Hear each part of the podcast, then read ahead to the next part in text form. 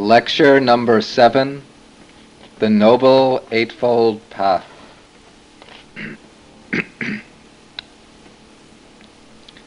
Namo tassa bhagavato arahato samma sambuddhassa.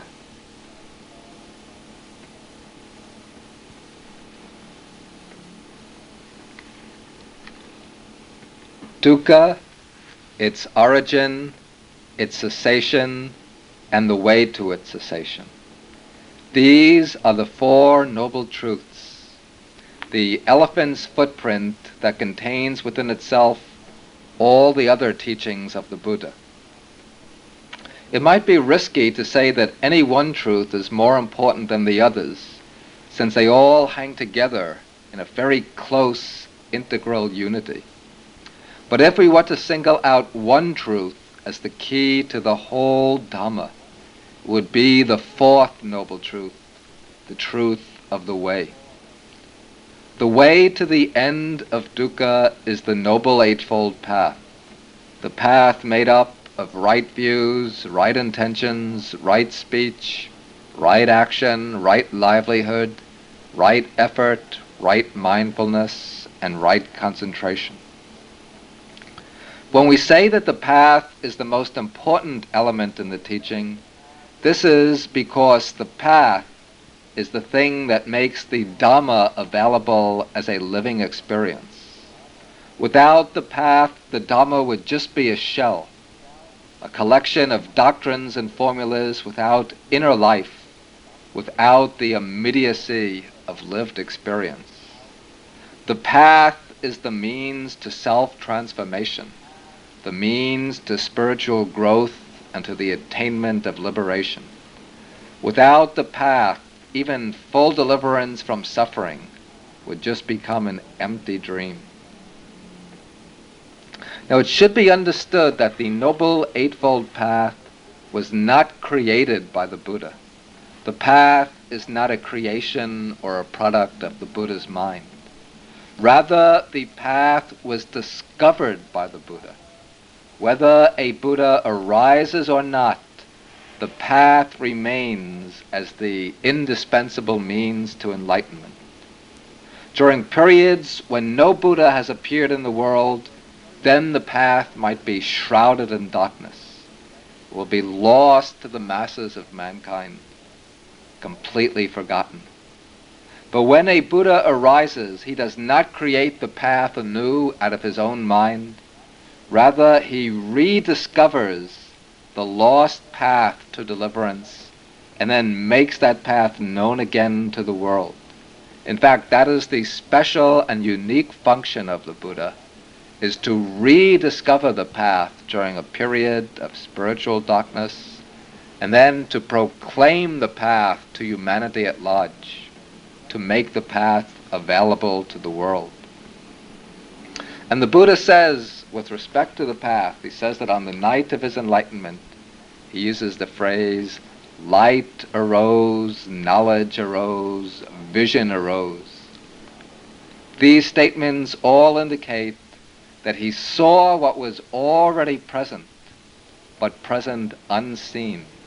He tore away the veil of darkness, the veil of delusion and ignorance, and saw the lost buried path to enlightenment. He followed that path through to its goal, reached the goal, and then taught the path to the world at large. From one angle, the discovery of the Noble Eightfold Path might be called the primary significance of the Buddha's enlightenment. Before his renunciation, when he was still living in the palace as a bodhisattva, as a prince, he had already recognized the unsatisfactory nature of existence. He had been thrust up against the hard facts of old age, sickness, and death, and he had lost all of his worldly complacency, his desire for power, fame, and for sense pleasures. Then, even from the start, he had an intuition, a confidence that there was a way out of suffering, a state of liberation beyond the round of birth and death. Because of his confidence, he was able to leave the palace to renounce the world in order to go in search of deliverance. But what he did not know, what he lacked, what he had to find, was the path that led to deliverance. And with the discovery of the path, he was able to escape from the trap of ignorance, to reach enlightenment, to become Buddha. The discovery of the path made it possible for him to attain his own liberation, to attain the Nibbana himself. And it was also the discovery of the path that enabled him to guide others to liberation, to present others with the gift of the deathless. Therefore, the path gives the Buddha's enlightenment a meaning that goes beyond his own liberation. It makes the Buddha into a world teacher, and it makes his doctrine, his Dhamma, something relevant to all men, to all beings who seek release from suffering. The path is essentially a way to awakening, a means to generate in our own minds the same experience of enlightenment that the Buddha himself went through while sitting beneath the Bodhi tree. In the causal chain that originates dukkha, the Buddha points out that all the suffering and unsatisfactoriness we meet in the round of becoming arises because of our craving and our clinging. This craving and clinging, in turn, is nurtured by the more basic factor, that is, ignorance the beginningless blindness to the real nature of things that has been covering over our minds. And as long as we remain in ignorance, we go on revolving in the cycle of existence, going from life to life, meeting the various forms of dukkha. In order to get free from dukkha, to get free from suffering, what is necessary is to li- eliminate the most fundamental root of all bondage, that is ignorance. To eliminate ignorance, what is needed is its exact opposite, knowledge, the en- knowledge of enlightenment, the superior wisdom that shines brightly and eclipses the darkness of ignorance. But this wisdom, this knowledge of the true nature of things, does not arise out of nothing. It arises out of conditions. The set of conditions that lead to enlightenment, these constitute a path, the Noble Eightfold Path. And the Noble Eightfold Path brings liberation by giving rise to the liberating wisdom. In describing the Buddha, the, the path, the Buddha says that the path produces knowledge, produces vision. It's chakku karani, jnana karani. These two terms together, knowledge and vision, the coupling indicates that the kind of knowledge to which the path leads is not abstract conceptual knowledge, but immediate insight. The Buddha says that the path is chakku karani. It produces the eye. It gives us the eye of insight by which we are able to see directly with immediate perception the true nature of things. Then, by producing this knowledge and vision, the path leads to peace, upasamaya, the peace that comes with the destruction of all craving, all attachments, and all clinging. The path leads to enlightenment, the full and complete realization of truth, sambodhi.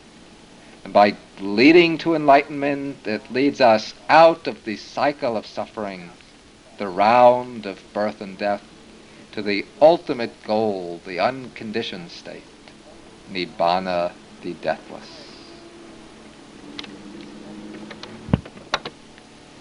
In his first discourse, the Buddha calls the Noble Eightfold Path the middle way, Majjhima Patipada. He calls it the middle way because the Eightfold Path avoids all extremes in conduct and in views. In the first discourse, the Buddha points out that there are two extremes which a seeker of enlightenment has to steer clear of. These two extremes are, on the one side, indulgence and desire, on the other, self mortification. Now, some people hold the view that this life, this present life, is our only existence, that death spells the end to all experience, and therefore we should try to get as much pleasure as we can by indulging our desires.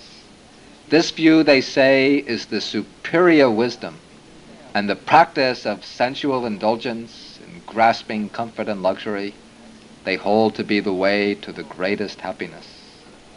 But the Buddha, from his own experience, calls this way a low, inferior, ignoble course, which doesn't lead to the realization of the highest goal, the true aim of human life. The other extreme is not so common as the first, but it's always had a certain attraction for religious seekers. This is the extreme of self-mortification. Those who follow this practice hold that the way to liberation, the way to enlightenment, lies through strict and austere asceticism, especially through the practice of the mortification of the flesh. Generally, those who follow this path regard the body and the spirit as exclusive and antagonistic opposites. And they see the mind of man as a battlefield where a struggle takes place between the spirit and the flesh. The flesh they hold to be the source of evil, of desire and darkness. The spirit the source of goodness, of light and freedom. And to liberate the spirit, they say, the flesh has to be subdued by fierce austerities, by tormenting the body, by depriving the body of its vital requisites, until the spirit can be released from the prison of the body. The Buddha himself had practiced this path of asceticism before his enlightenment, but he found that it doesn't lead to the goal. Therefore, he later called the path of self-affliction painful, ignoble, and not conducive to the goal. He advised his disciples also to steer clear of it not to follow that kind of practice. Instead, in its place, he holds up the Noble Eightfold Path as the middle way. And it's called the middle way not because it lies in between the two extremes, as a compromise between too much and too little, but rather because it rises above them, because it's free from their errors, from their imperfections, and from the blind alleys to which they lead. On one side, the Noble Eightfold Path avoids the extreme of sensual indulgence. On the other, it avoids the extreme of self-affliction. To follow the middle path means to provide the body what it needs to stay in a strong and healthy condition, and yet at the same time to rise above bodily concerns in order to train the mind in right conduct concentration, and wisdom. In fact, the middle way is essentially a way of mind training. And one error, frequent error, has to be pointed out. And that is that the middle way is in no way a compromise with the attitude of renunciation.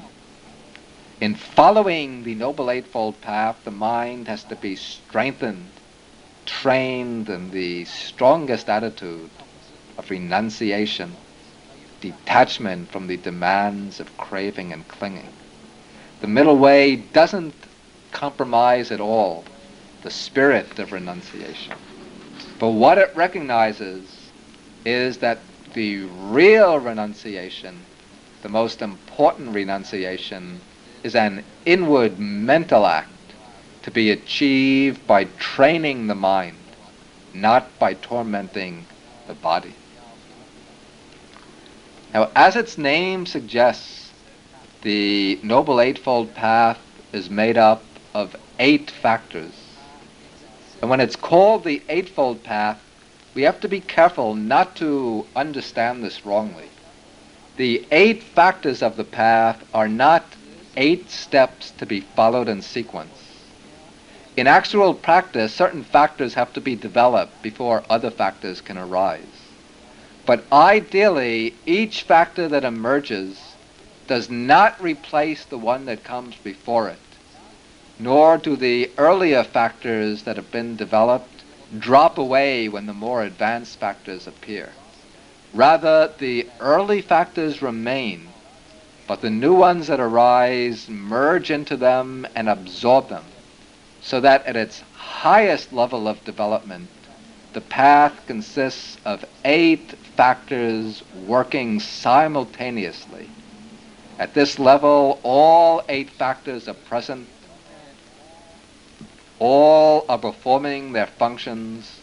All are contributing in their own unique way to the accomplishment of the goal, to reaching the end of suffering.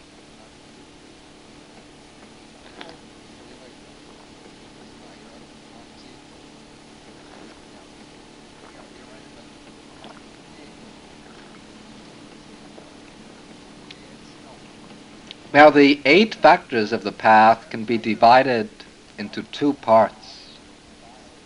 One part is concerned with knowledge, with understanding. The other is concerned with practice or conduct. Now, the first part, the side concerned with understanding, contains only one factor right view. The other part, the part concerned with practice, contains the other seven factors, from right intentions through right concentration. And so, from this twofold division, we can see the tremendous weight that falls on right view. Right view is placed first, right at the beginning of the path, because right view is the eye, the eye which guides and directs all the other factors. And the relationship between the two groups of path factors can be illustrated by an analogy. If we're going to drive a car, we need both our eyes and our limbs. We need eyes to see which way to go, and we need our limbs, the hands and feet, in order to maneuver the car. If we have eyes, but if we're crippled and can't use our hands and feet, then we can't move the car at all. We'll just remain in the same spot.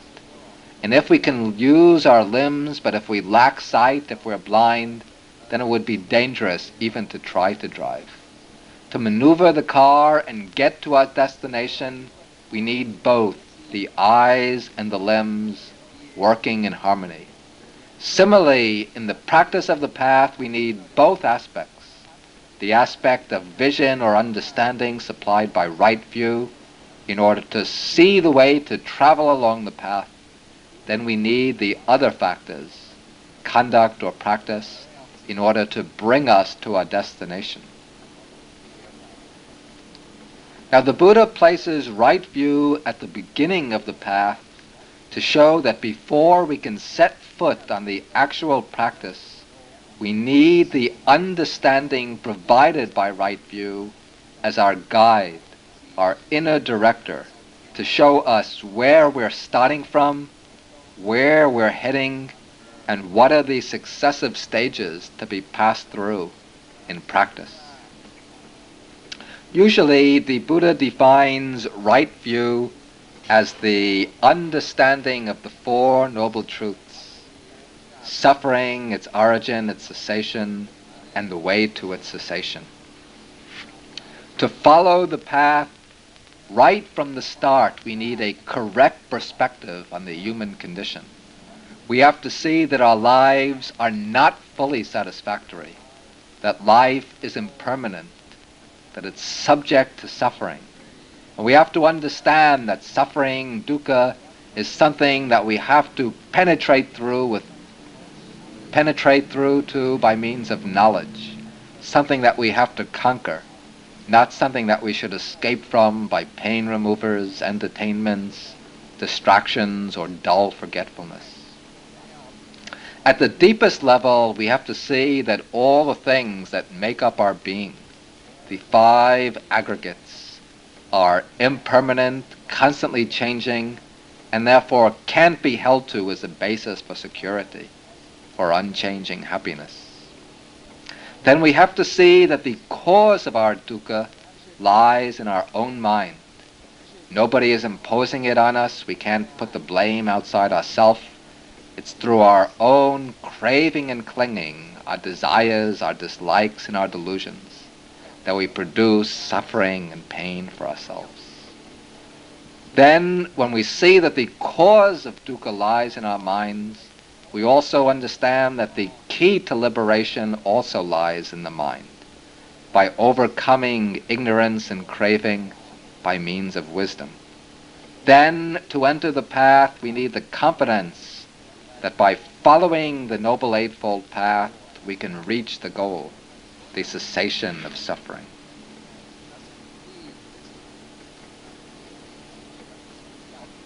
The Buddha defines right view as the understanding of the Four Noble Truths for a very important reason. The reason is that he does not want his disciples to practice his teaching merely out of feelings of devotion towards him or out of respect for his wisdom. Rather, he wants them to follow the path on the basis of their own understanding, their own insight into the nature of human life. Therefore, the first factor sets out the points to be grasped, the points to be seen as a basis for practice. Then, when we've grasped these essential truths and verified them through thought and reflection, then we're ready to set foot on the path with a clear idea of the real aim and groundwork to the practice.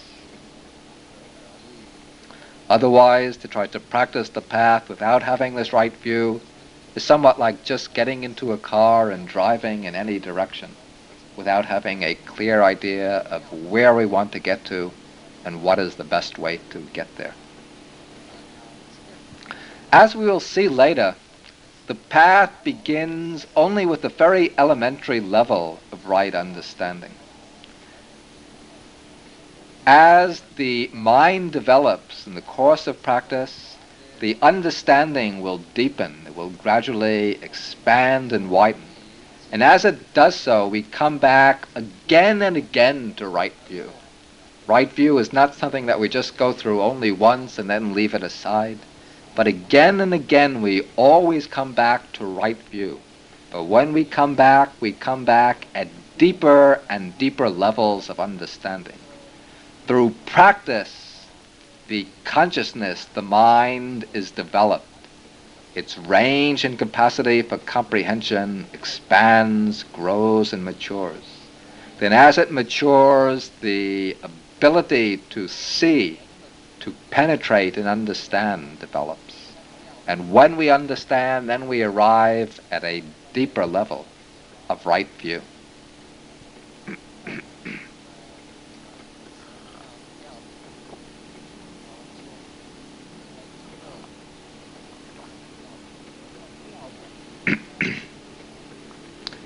The second factor of the path is right intention, samma sankappa. The word sankappa means purpose, intention, resolve, aspiration, motivation. And this factor of right intention follows as the natural consequence of right view. When, through right view, we gain an understanding of the real nature of existence, then that understanding acts upon our mind it changes our motivation, our purposes in life, our intentions and inclinations. Then, as a result, our minds become shaped by right intentions, intentions that accord with right view and that follow from right view. In the analysis of this factor, the Buddha explains that there are three kinds of right intentions the intention of renunciation, the intention of non aversion or loving kindness, and the intention of non-injury or compassion. And these are opposed respectively to the three wrong intentions. The intention of sensuality, the intention of aversion, and the intention of harmfulness or cruelty. Now, right intention, as we said, follows naturally from right view. When we gain a right view into the fact of dukkha, then we become motivated to renounce our attachments, our clinging to pleasure, wealth, power, and fame. These we usually imagine to be desirable, but we take them to be desirable only because we haven't seen their inherent unsatisfactoriness when we see that they lead to dukkha, that they lead us into suffering and dissatisfaction, then our mind inclines to renounce them, to give them up. We don't have to force ourselves away from, their desi- from the desire for them. But as we gain the, the understanding, the right view, the desire falls off naturally by itself. Then, when we look at other beings through the lens of the Four Noble Truths, we see that others are also caught up in the net of suffering. And out of this perception, there arises a feeling of deep identification of, with others, feeling of oneness with them, which leads to attitudes of loving kindness and compassion. And as these attitudes arise, they motivate us to renounce, to give up all aversion and hatred and all violence and cruelty. In this way, the three types of right intentions follow from right view.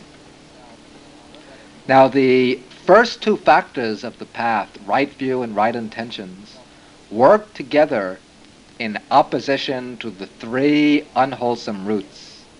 In earlier talks, we explained that the three unwholesome roots are greed, hatred, and delusion. Of these, the most fundamental is delusion. Out of delusion, there arise greed and hatred, the one desiring, the other disliking the wrongly conceived object. now, right view serves to counteract delusion. Delusion is non understanding, non comprehension. And right view gives us correct understanding. It leads to true comprehension. Then the second factor, right intention, counteracts greed and hatred. The intention of renunciation opposes greed. The other two intentions of non aversion and non injury counteract hatred.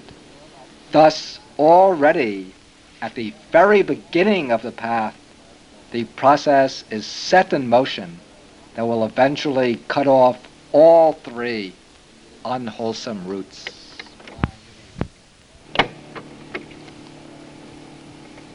With the next three factors, we learn to translate right intentions into right conduct we apply the right intentions to our bodily and verbal deeds, to our general way of life. And thus we get the three factors of right speech, right action, and right livelihood. Right speech has four aspects. Abstaining from false speech, that is, from lying. Instead, making an effort always to speak truthfully. Second, abstaining from slanderous speech, from statements intended to divide others, to create enmity between other people. Instead, the follower of the path should always speak words that promote friendship and harmony between people. Then, thirdly, he should abstain from harsh speech, from speech which is angry and bitter, which cuts into the hearts of others. Instead, his speech should always be gentle, soft, and affectionate. And then, fourthly, he abstains from idle chatter, from gossip. Instead, he should always speak words that are meaningful, significant, and purposeful. The fact that four factors are mentioned under right speech shows the tremendous power locked up in the faculty of speech. The tongue might be a very small organ compared to the rest of the body, but this little organ can create immense harm or immense good, depending on how it's used.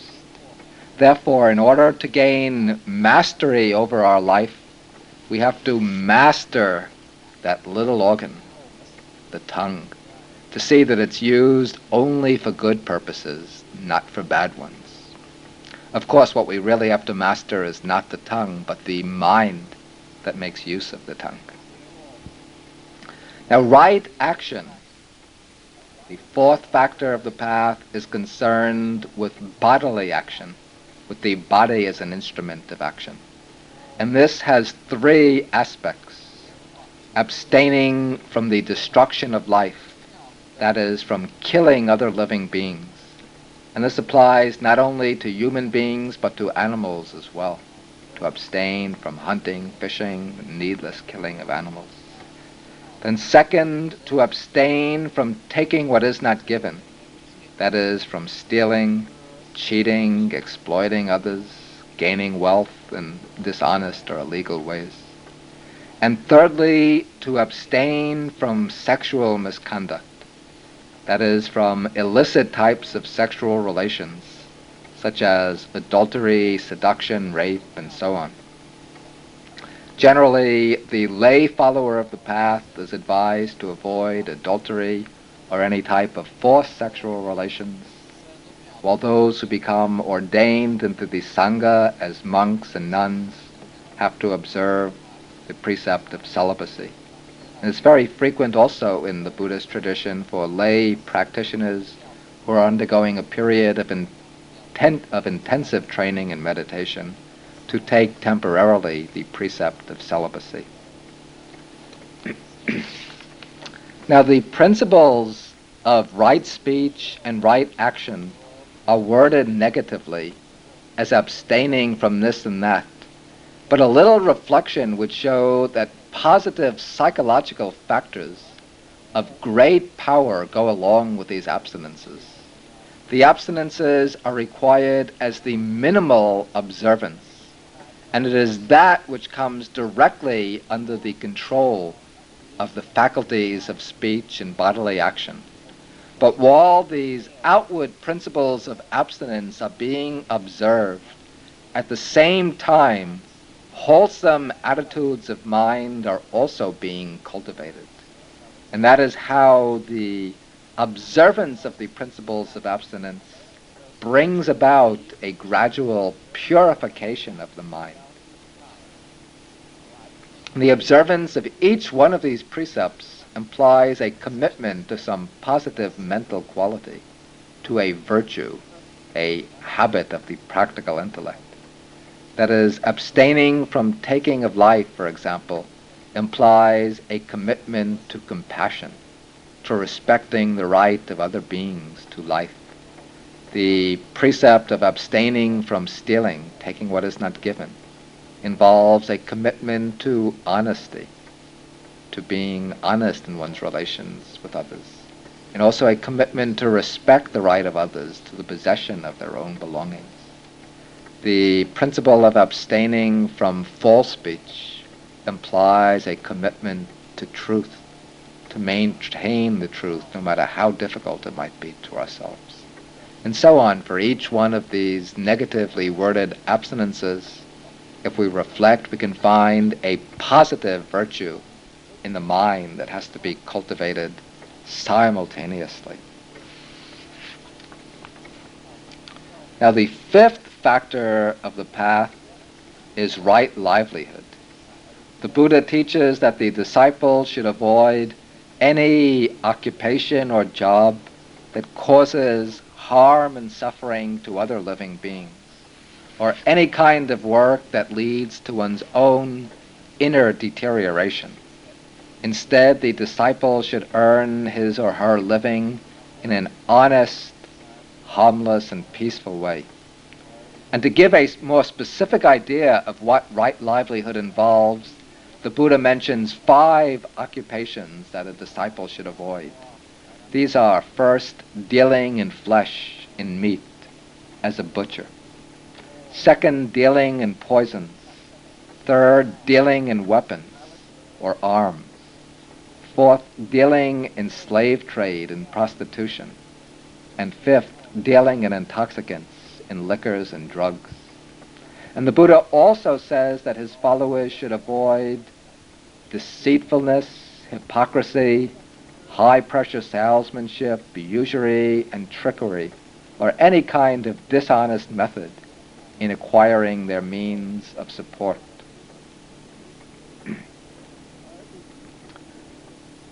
now, these three factors that we've just discussed right speech, right action, and right livelihood these deal with the outer conduct of life.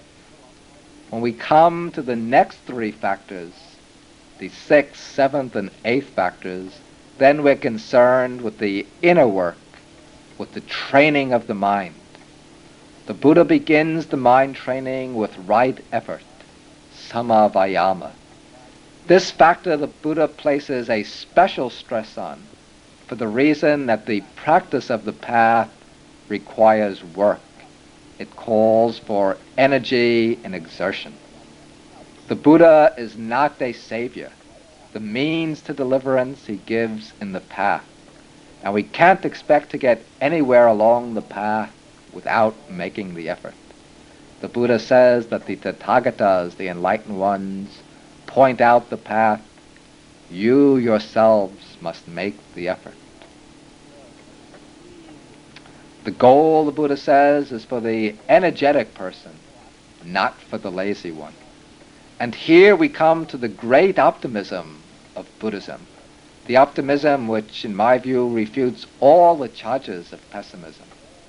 The Buddha says that through right effort, through right exertion, through the right application of energy, it's possible to change and transform the whole structure of our lives. We're not the hopeless victim of our past conditioning. We're not the victim of our genes, of environment, of our upbringing, and so on.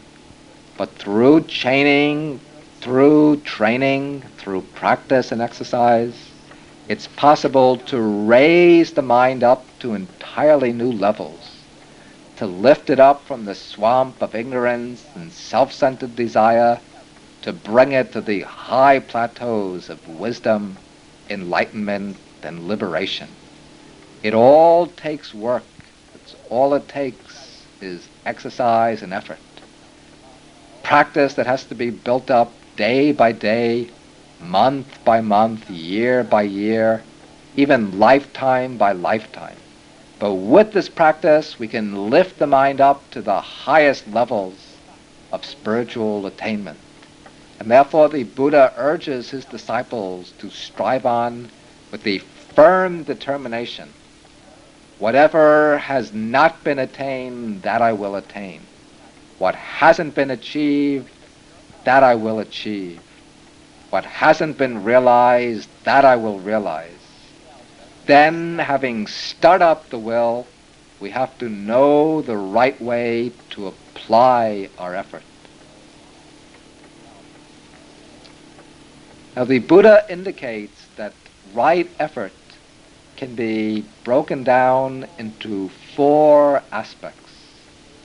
Firstly, if we observe the states that arise in the mind, we see that they fall into two basic types unwholesome states and wholesome states. The unwholesome states are the states of mind rooted in the defilements, in greed, hatred, delusion, and in their offshoots.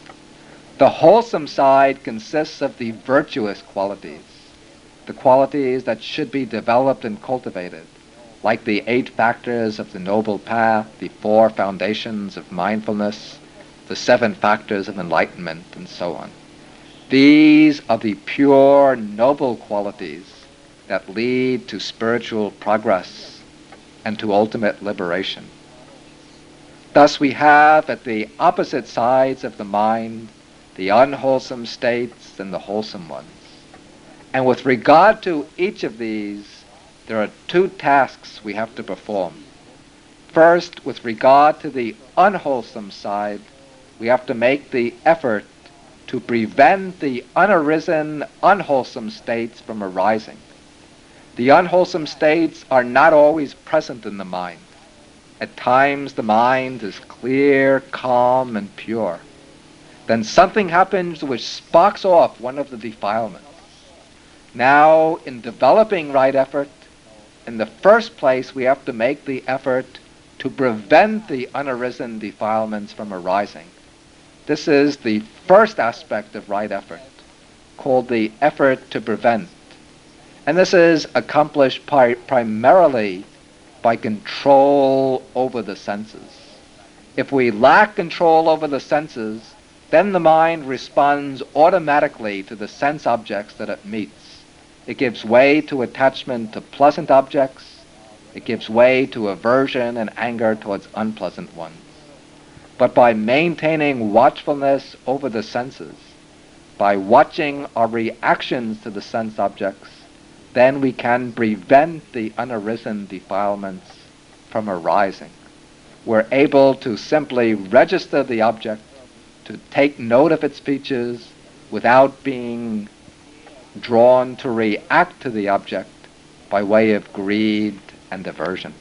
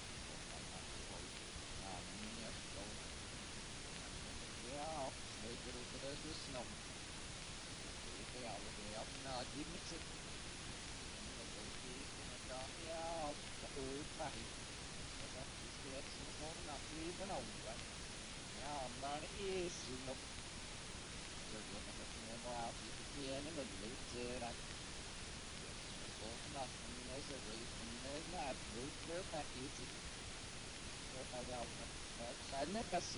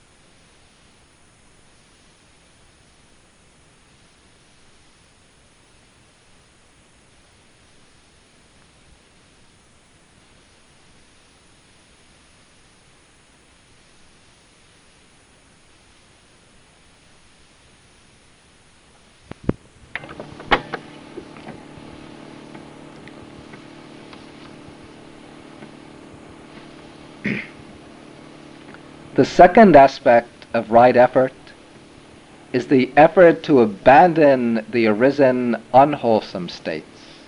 That is, to eliminate the defilements that have arisen.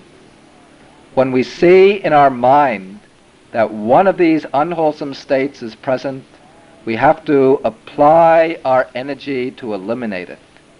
This can be done by a variety of methods. In one sutta, the Buddha gives five different methods for training the mind to overcome unwholesome states. One method is to replace the unwholesome thought formation by its opposite, by the wholesome thought exactly opposed to it. For example, if strong attachment arises in the mind to, say, wealth or possessions, then we can reflect on the impermanence of those possessions. When we do that, the attachment fades away. If strong sensual desire arises in the mind, especially for a monk or a nun or a meditating yogi, then if he reflects on the impure nature of the body, how the body is just a heap of skin, bones, organs, and blood, then the sense desire fades away. When anger and ill will towards a person arise in the mind, then by reflecting or meditating on loving kindness, the feeling of loving kindness will dispel the anger. Or if a state of depression, dejection arises in the mind, then reflecting on the noble qualities of the Buddha gives a kind of joy and encouragement which inspires us to make further effort. So in that way we use one thought, a wholesome thought, to knock out the unwholesome thought. In the same way that, for example, a carpenter might use a clean new peg to knock out an old rotten peg from a board of wood.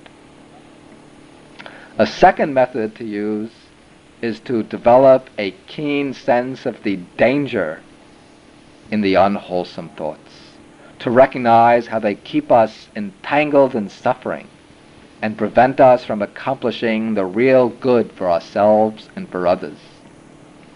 Still, another method is to turn the mind away from the objects that are stimulating the unwholesome thoughts, to divert the mind to some other object of concentration. For example, perhaps just to the breathing or to some move, the movement of some part of the body. A fourth method is simply to observe the thoughts themselves, to turn the attention upon the thoughts, to see how they arise, then gradually to still them, to make them quiet down. This can be done also by tracing the causes of the thoughts in sequence, seeing that thought arises from this cause, that cause from this cause, and so on, back in sequence. This makes the disturbing thoughts quiet down. Then, when all of these other techniques fail, and only then, the last measure which can be used is to meet the unwholesome thought in face-to-face combat, to struggle with it and to expel it from the mind. But this should be used only as the last measure. Okay, now we come to the other side, the third and fourth aspects of right effort. On the other side of the mind, we find that there are many pure, wholesome, virtuous states of mind. And for these two, there are two tasks to be performed. First, we have to make the effort to develop the undeveloped wholesome states. We have many beautiful potentials stored up in the mind. We have to bring these up to the surface of the mind, to develop them, strengthen them, to make them shine forth. Then, when we've cultivated them, then we come to the fourth aspect of right effort. We have to avoid falling into complacency, but we have to make further sustained effort to maintain the wholesome states that have been developed. We have to stabilize them, then bring them to full growth and completion. Thus, the two aspects of right effort on the wholesome side are first to develop the undeveloped wholesome states, and then second, to maintain, increase, and complete the wholesome states that have been developed. By applying these four aspects of right effort step by step, we can cleanse the mind of its defilements until it becomes bright and pure and radiant.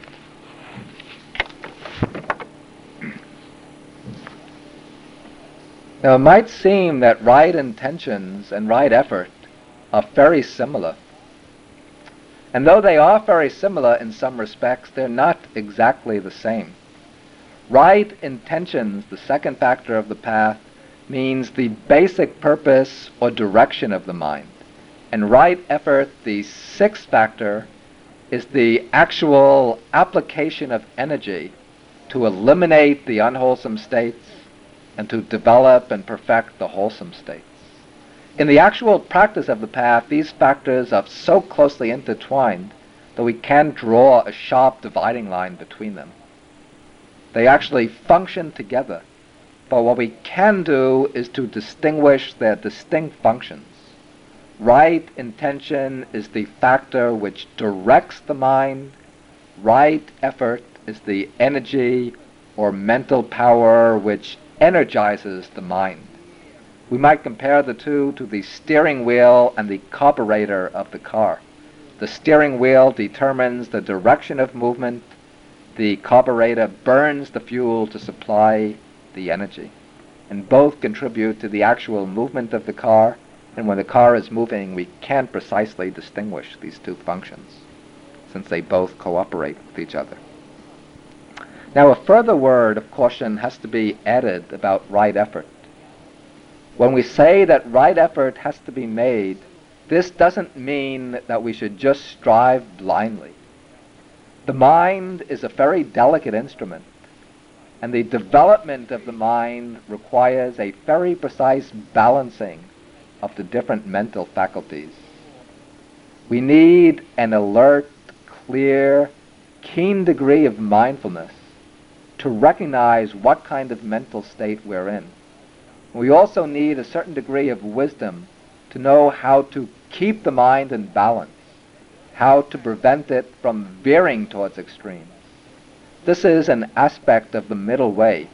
It means striking the right balance in practice, knowing how to harmonize the different faculties to gain the maximum contribution from each without doing any harm to the mind, without exhausting the mind on the one hand, without letting it go into stagnation on the other.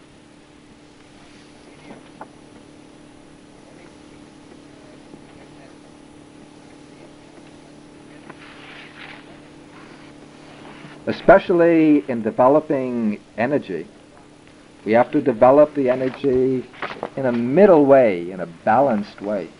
And to illustrate this point, there's a certain story that's come down in the text. The Buddha had a disciple whose name was Sona. Before he became a monk, Sona had previously been a musician. He had played the veena, the Indian lute. After he took ordination as a monk, he was very eager to reach enlightenment. And so he went off into solitude and he began to practice with great enthusiasm very strong burst of energy. He applied himself day and night, practicing meditation constantly, until after some time his mind just became restless and tense, and all of his vigor was exhausted. Then he became discouraged. He thought, no matter how hard I try, I can't get any place. Therefore, I better leave the Sangha and return to the worldly life. So he went to the Buddha he told the Buddha that he'd done his best, he'd made a wholehearted effort to reach enlightenment, but he couldn't gain even the basic stages of mental concentration. Therefore, he said, now I'm going to leave the Sangha and return home. The Buddha approached this case very skillfully. The Buddha didn't just begin discussing his problem directly. Instead, the Buddha asked him, he said, what did you do before you became a monk? Sona said, Before I became a monk, I used to be a musician. I played the lute. Then the Buddha said, Tell me, when you were tuning up your lute, if you tuned the strings very tightly, what would happen? Could you play well? No, then I couldn't play the lute very well. The pitch would be too high, and sometimes the strings would break. Then the Buddha asks, When you left the strings very loose, then could you play the lute? Sona said, No. When the strings were left loose, when the strings were left loose, then I would just get a dull droning sound, and I couldn't get very good music coming from my instrument. Well, then the Buddha asks, how could you get good music from the lute? Sona answered, well, to get good music, I would tune the strings that they weren't too tight and weren't too loose. Then I could get perfect music out of the lute. The Buddha said, that's just the key to practicing the path. To be in balance, not too tight and not too loose. You shouldn't be too exertive, since that just exhausts your energies. It makes your mind tense and restless and it leads to discouragement. On the other hand, you shouldn't be slack and negligent. If you become negligent, then you can't make any progress at all. The way to practice is according to the middle way. Balance energy with calm, then you can make progress. Sona went back to his meditation cell. He practiced the way the Buddha taught him, and in time he reached his goal and became one of the foremost outstanding disciples of the Buddha. To develop the mind further, to make it capable of gaining concentration and insight, we have to enter the practice of the next factor of the path, right mindfulness, samma sati. Now, what is meant by right mindfulness? Right mindfulness is the clear awareness of what is happening in us and around us at the successive moments of experience. Mindfulness is a form of attention. To practice mindfulness involves attending to our experience. But mindfulness differs somewhat from ordinary attention. Ordinarily, attention, the faculty of attention, is used as an instrument for serving our purposes, our biological and psychological needs. Attention serves as an instrument of the rest of the mind, so that we notice what the mind demands and desires. We notice the things that serve the mind's desires. We neglect the other things. We don't attend to them. But mindfulness is a kind of attention which operates independently of all ulterior aims and purposes. Mindfulness is an attention which observes our experience carefully and precisely, always attending to what is occurring in the present without limiting the, obser- the field of observation without making any discriminations, without s- subordinating the acts of attention to, to external purposes. Mindfulness is attention concerned only with attending, with observing what is happening in the present simply for the sake of knowing and understanding what's happening, not for the sake of serving some utilitarian end. Mindfulness is attention that functions in an atmosphere of, a, of detachment. It's attention that aspires towards a pure objectivity, an awareness which reflects the nature of objects exactly as they are, without adding to them, without elaborating upon them, without interpreting them through the screens of subjective evaluation and commentary. The Buddha divides the practice of mindfulness according to its objects into four groups called the four foundations of mindfulness. These are the mindful contemplation of the body, the mindful contemplation of feelings, the mindful contemplation of states of mind, and the mindful contemplation of mind objects. The practice of right mindfulness consists in the mindful contemplation of these four objects. In mindful contemplation of the body, the practitioner has to develop a continuous awareness of the bodily process. Begin with the grossest object, the physical body. The mindfulness of the body includes a number of exercises. The most basic of these is the mindfulness of breathing, anapanasati. Sitting in a comfortable cross-legged posture, the meditator, when breathing in, becomes aware of breathing in. When breathing out, he becomes aware simply of breathing out. When taking a long breath, he's aware of the long breath. When taking a short breath, he becomes aware of a short breath. Thus the mindfulness just follows the in and out movement of the breath exactly as it occurs. This mindfulness can then become extended from the breathing to all the different aspects of bodily experience. The whole body itself becomes the object of mindfulness, attended to with mindfulness. The body becomes analyzed into its component parts, its organs, its tissues, and so on. So that the body becomes laid out, as it were, on a slide, the mental slide available to our contemplation. Mindfulness of the body can further be applied to action, to the different postures of the body, walking, sitting, standing, and lying, to the different activities, eating, moving about, going to the bathroom, lying down, speaking. Every aspect of physical experience of the body eventually comes into the range of mindful contemplation. The second foundation of mindfulness is mindfulness of feeling. This involves attending to the feelings that arise on the different moments of experience. The pleasant feelings, the painful feelings, the neutral feelings. Whatever feeling arises is attended to with bare mindfulness, without liking and disliking. We simply become aware of whatever feeling has arisen.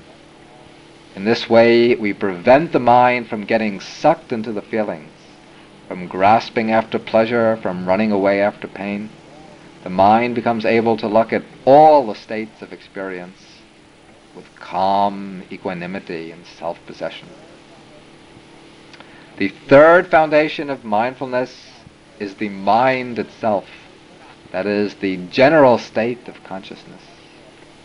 To practice the contemplation of the mind, we have to see into the actual present state of mind clearly and precisely. We have to understand what kind of mental state is occurring. We have to clearly reflect the state without judging without reproaching ourselves for the unwholesome states, without congratulating ourselves for the wholesome states.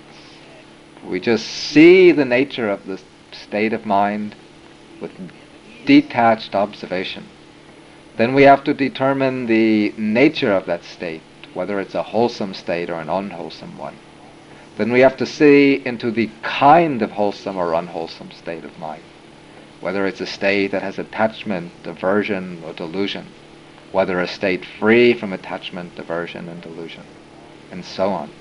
Whatever state of a mind arises is noted just as it is, then allowed to go its own way without clinging to it.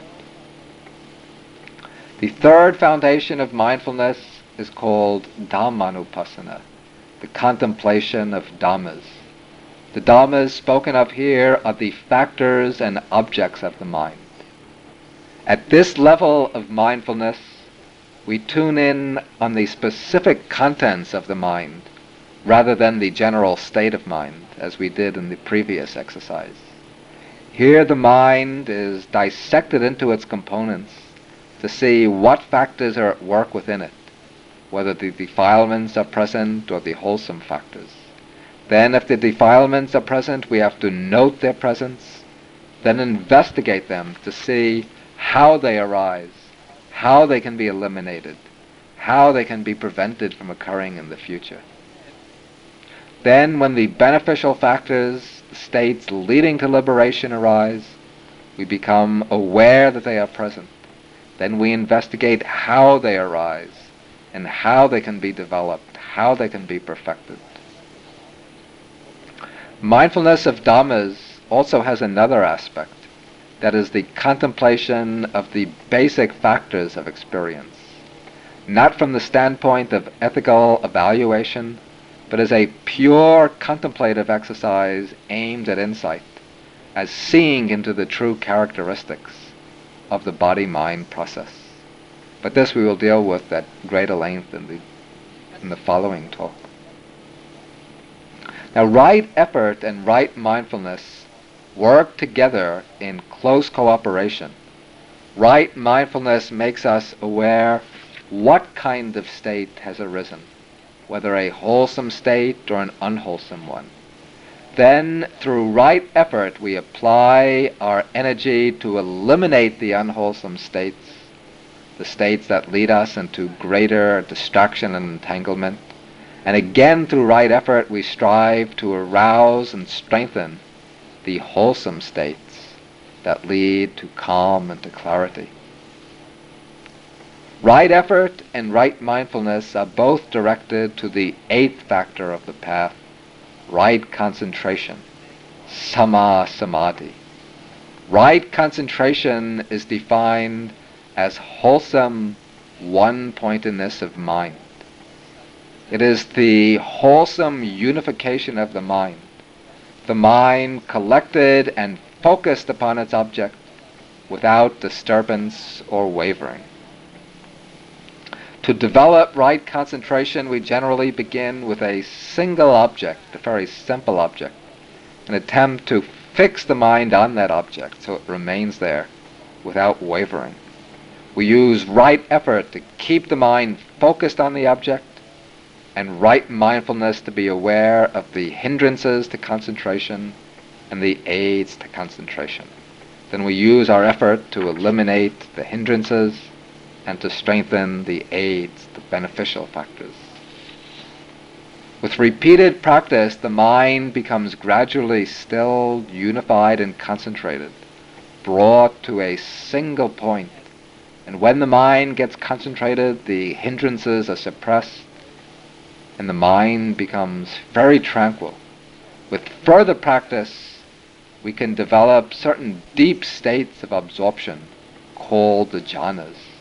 These are four in number, ranked according to descending levels of calm and concentration. We'll deal with these in greater detail in the next talk. But this kind of concentration that's developed through this one-pointed practice, this is not yet the end of the practice of the path. When right concentration is made the eighth factor, this can lead to the misunderstanding that concentration is the final step of the path, the goal in the rest of the path. But that is a mistake. Rather, the state of concentration which is reached, where the mind is stilled and collected, serves as the means for developing insight. With the calm, collected mind, we have to go back to reach the first factor of the path, to reach right view.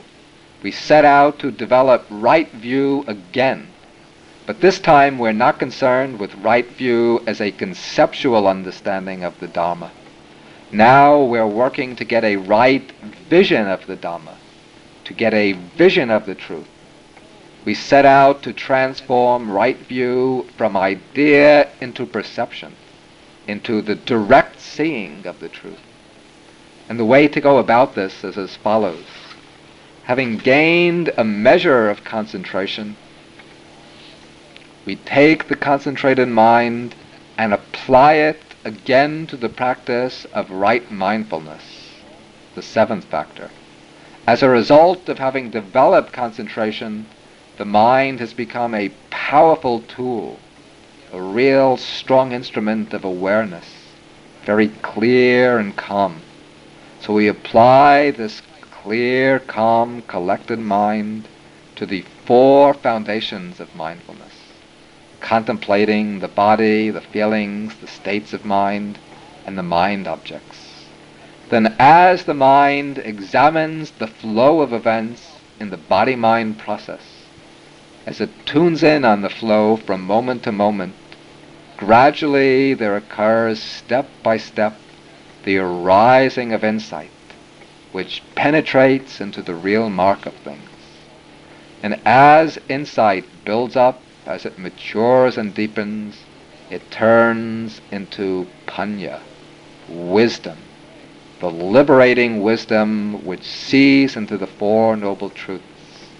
At this peak of development, the seeing of the Four Noble Truths becomes direct and immediate, and it brings the destruction of the defilements, the purification of the mind, and the liberation of the mind from the fetters.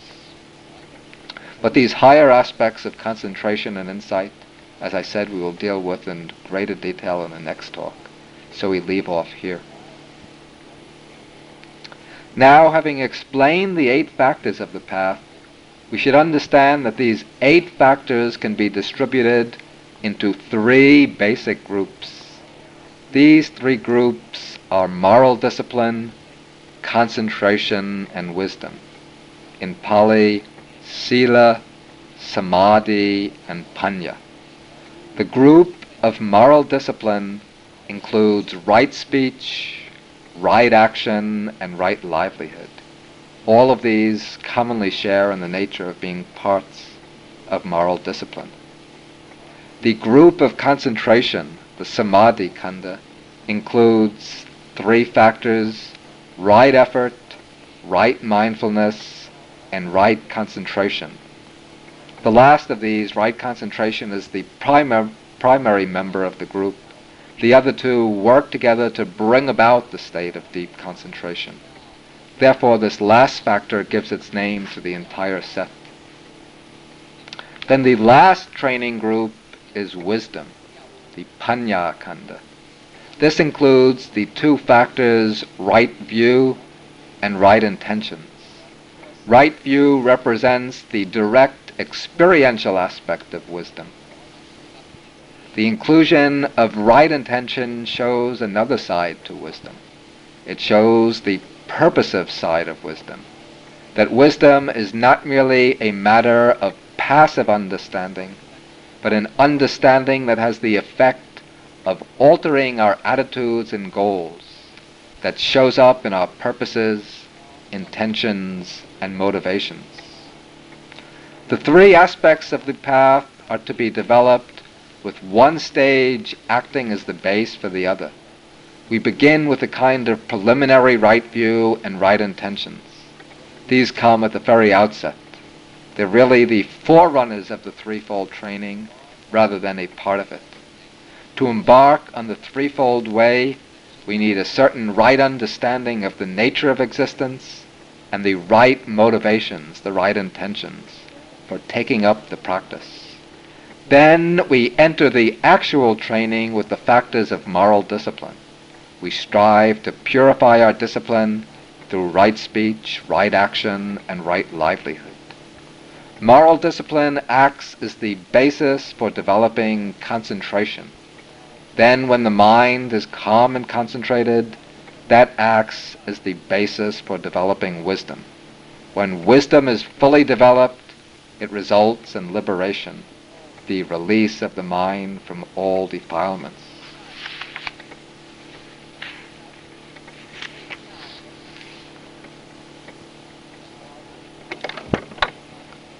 Now, there are two kinds of Noble Eightfold Path.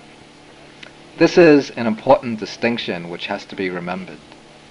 First, there is the mundane path, the Lokiya Magga. This is the path that's developed on occasions when we make a deliberate effort to practice the eight path factors. When we try to purify our discipline, to develop concentration, and to arouse insight, either in limited day-to-day practice or else in intensive periods of practice, as on retreats, we make an all-out effort to develop mindfulness, concentration, and insight. And this is called the mundane path, Lokiya Magga. But the name has to be understood correctly. This mundane path is not a worldly path in the ordinary sense. a path leading to wealth, fame, or to worldly success. The mundane path leads to enlightenment. And in fact, we have to practice the mundane path in order to reach the supramundane path.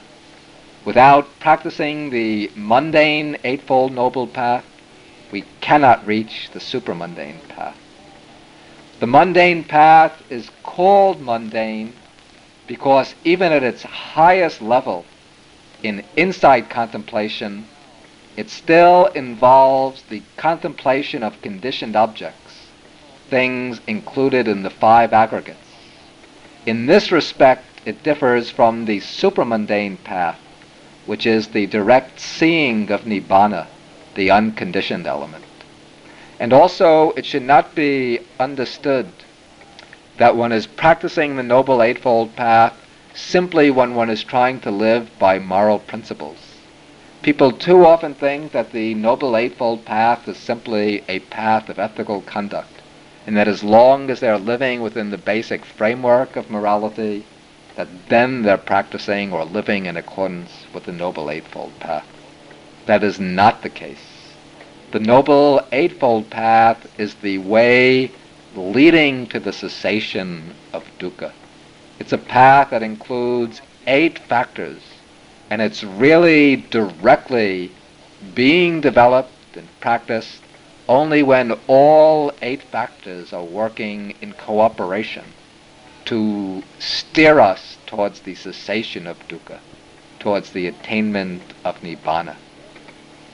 The occasions when we're really practicing and developing the Noble Eightfold Path will be times when our mental vision, our, gu- our outlook and understanding are guided by right views, by an understanding of the basic unsatisfactoriness of our existence, and the understanding that the real liberation is the attainment of nirvana. There will be occasions when our motivation is correct, when we're moved to reach deliverance from dukkha to renounce the attachments to all the different conditioned things of the world. Will be times when our conduct is grounded upon moral discipline, upon the three training factors of moral discipline, and when we're making a right effort to purify the mind by cultivating the four foundations of mindfulness with a deeply concentrated mind on those occasions, we can say that we're developing the mundane Noble Eightfold Path. But the Noble Eightfold Path is something much deeper, much more powerful than simple than a simple ethical way of life. Now, when we practice the mundane path, as we reach the higher levels and enter the stage of mature insight, our understanding gets deeper and deeper, sharper and sharper. And when insight reaches its climax, when it reaches the highest peak, then at some unexpected moment, a sudden and radical change can take place. When wisdom stands at its highest point, if all the faculties of the mind are fully mature, and the wish for enlightenment is strong and steady, then the mind turns away from all conditioned phenomena. At the same time that it turns away from all conditioned phenomena, the mind becomes focused on the unconditioned element. That is, the mind breaks through to the perception of Nibbana, the realization of Nibbana. It sees directly into the truth of the deathless element the unconditioned. And when this happens, then all the eight factors of the path rise up simultaneously with great power of penetration, focusing upon Nibbana. Therefore, at this time, the eight factors constitute the supramundane Noble Eightfold Path, or the transcendental path. At this time, right view arises not as right understanding, right conceptual understanding, not even as the right view of insight, but as the actual seeing of the unconditioned. Right intentions arise as the full renunciation of craving, as the cutting off of the dispositions to sense desire, to ill will, and to harmfulness. Right speech, right action, right livelihood arise as mental factors cutting off the dispositions to wrong speech, right, wrong action, and wrong livelihood. Right effort arises as mental energy, which is empowering this very powerful state of consciousness that's focused on Nibbana. Right mindfulness arises as the faculty of attention or awareness fixed upon Nibbana as its object. And right concentration is the unification of mind, the mind focused upon Nibbana. So these eight factors have all arisen simultaneously, all performing their function, their functions. And the mind equipped with these eight factors this is the supramundane consciousness, the mind which has risen up out of the world and now knows the unconditioned reality transcendent to the world. And these supramundane states of the path, these come in four stages. There are four levels to the supramundane path. The first is called the path of stream entry the second the path of the once returner, the third the path of the non-returner, and the fourth the path of arhatship. We will deal with them in greater length next time. Now the path experience lasts only for a moment, but when it occurs, that moment of consciousness cuts off and eradicates a certain set of defilements it cuts them off right at the roots so that they can never arise again. And the first time that the path arises, the path of stream entry, the yogi enters irreversibly upon the way to liberation. From the point he reaches stream entry on, he can never fall away.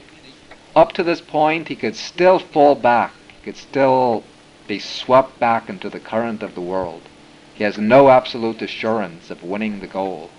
But when he reaches the supramundane path of stream entry, in this one moment of realization, a complete change takes place in the very bottom of his consciousness. In this moment, he becomes a stream enterer, one who has fallen into the stream to liberation and can never return back again into the way of the world. Following the peak experience of stream entry, the yogi might still have more work to do. He still has three more attainments of the supramundane path lying ahead.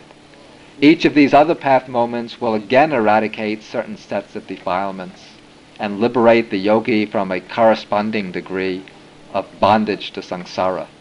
When the pa- fourth path is attained and finished, then he becomes an arhat one who has cut off all defilements and reached full liberation. Now the yogi who has become a stream enterer, he might have as many as seven more lifetimes in which to move in samsara before he reaches arhatship. But he can never fall away, he can never be reborn in any of the lower worlds, and he is certain that he will reach liberation in no more than seven lifetimes.